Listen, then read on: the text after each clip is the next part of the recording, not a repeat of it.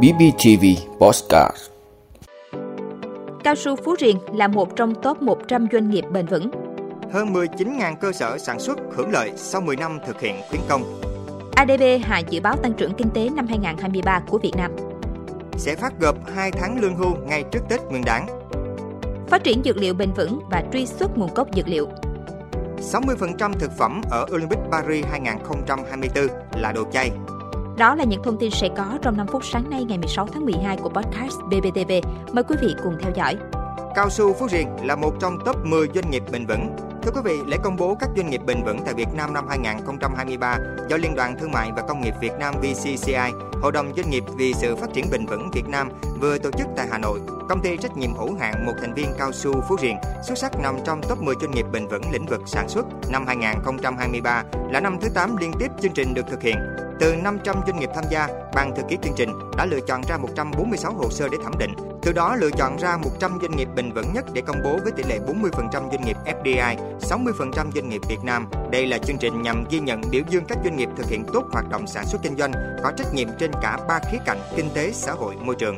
Năm nay, bộ chỉ số đánh giá được nâng cao toàn diện lên 130 chỉ số, Tập đoàn Công nghiệp Cao su Việt Nam có 18 công ty được vinh danh trong top 100 doanh nghiệp bền vững năm nay. Để đạt được sự ghi nhận này, các công ty trực thuộc tập đoàn đã đáp ứng bộ chỉ số doanh nghiệp bền vững, trong đó có 63% chỉ số liên quan đến yêu cầu tuân thủ pháp luật, 37% các chỉ số liên quan đến sáng kiến kinh doanh bền vững.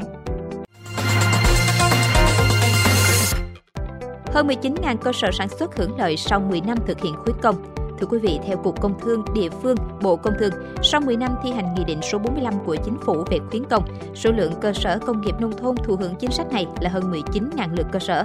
10 năm qua, công tác khuyến công được các cấp các ngành từ trung ương đến địa phương quan tâm chỉ đạo, mang lại luồng sinh khí mới cho phát triển công nghiệp nông thôn trong thời kỳ đẩy mạnh công nghiệp hóa, hiện đại hóa đất nước đồng thời huy động được các nguồn lực tham gia đầu tư sản xuất công nghiệp, tiểu thủ công nghiệp, thúc đẩy chuyển dịch cơ cấu kinh tế theo hướng tích cực, tạo việc làm, tăng thu nhập cho người lao động và có phần xây dựng nông thôn mới.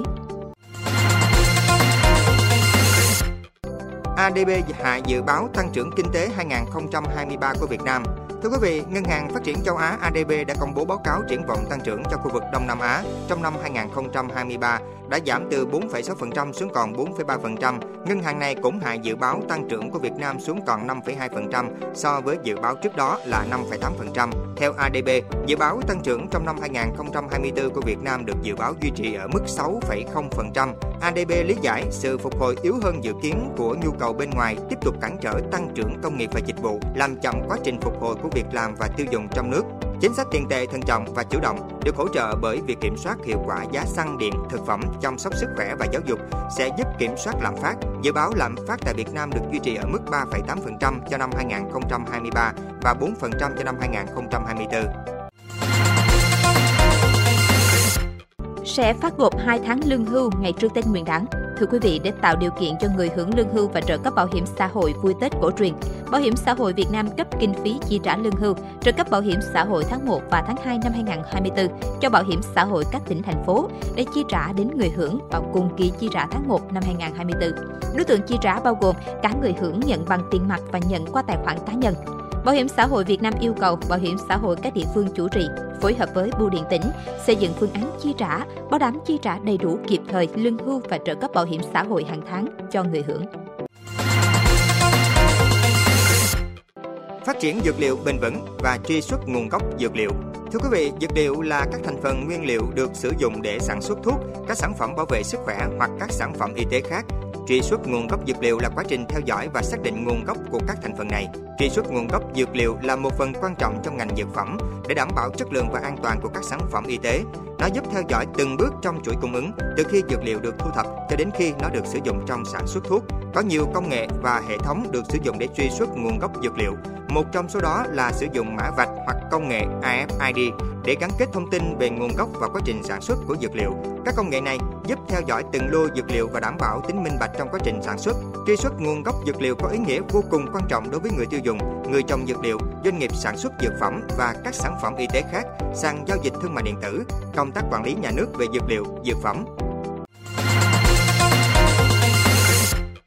60% thực phẩm ở Olympic Paris năm 2024 là đồ chay. Thưa quý vị, ban tổ chức Olympic Paris 2024 cho biết thực phẩm được cung cấp sẽ có 60% là đồ chay trong nỗ lực giảm lượng khí thải carbon. Theo ban tổ chức, các thực phẩm có trong phần ăn của các vận động viên và khán giả có thể sẽ là bánh mì kẹp nhân làm từ lúa mì và salad. Theo đầu bếp của Thế vận hội, các món chay này rất tốt cho chế độ ăn uống cân bằng, sức khỏe và phù hợp với chế độ ăn của các vận động viên.